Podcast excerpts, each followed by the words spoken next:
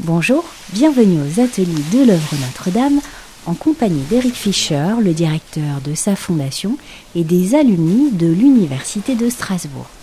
Dans cette chronique, il est question d'autres fondations, celle de la cathédrale, constituée d'un réseau tout à la fois solide et souple. Donc la cathédrale est bâtie sur des pieux. C'est des pieux qui font à peu près 10 à 12 cm de, diamètre et qui ont 5 à 6 mètres de, de profond et qui sont répartis sur l'intégralité de la surface de la cathédrale. C'est 10 à 12 cm Oui. Ah, c'est tout petit. Hein, c'est tout petit, mais il y en a beaucoup. Donc c'est très dense et ça permet de stabiliser le sol qui est très humide comme une espèce d'éponge. Ça chasse l'eau et ça stabilise le, sol tout en préservant une certaine souplesse. Mm. Un édifice comme ça, c'est de la pierre avec les, températures. Il faut qu'il y ait une possibilité de, mouvement. On n'a pas, pas une cartographie, on ne sait pas exactement s'il y a 966 ou 1012 pieux.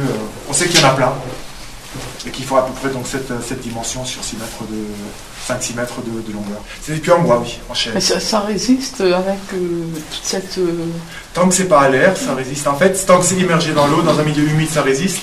C'est une fois que c'est au contact de l'air que ça, que ça pourrit. Vous voyez pas le niveau de la nappe phréatique sur la cathédrale? Il y a un puits dans la cathédrale où on peut effectivement l'estimer au travers du niveau d'eau qu'on peut apercevoir. Si la nappe ça sèche ça peut se dégrader.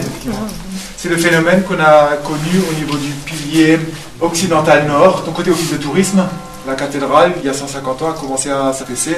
Donc il n'y a pas réellement d'explication, mais on pense que c'était effectivement un mouvement au niveau de la nappe qui a fait que les pieux se sont dégradés. Et donc c'est l'architecte Knaut qui a injecté du béton armé. Donc on a excavé, on a mis en place un soutènement qui permettait de soutenir le pilier côté flèche, et on a massivement injecté du béton.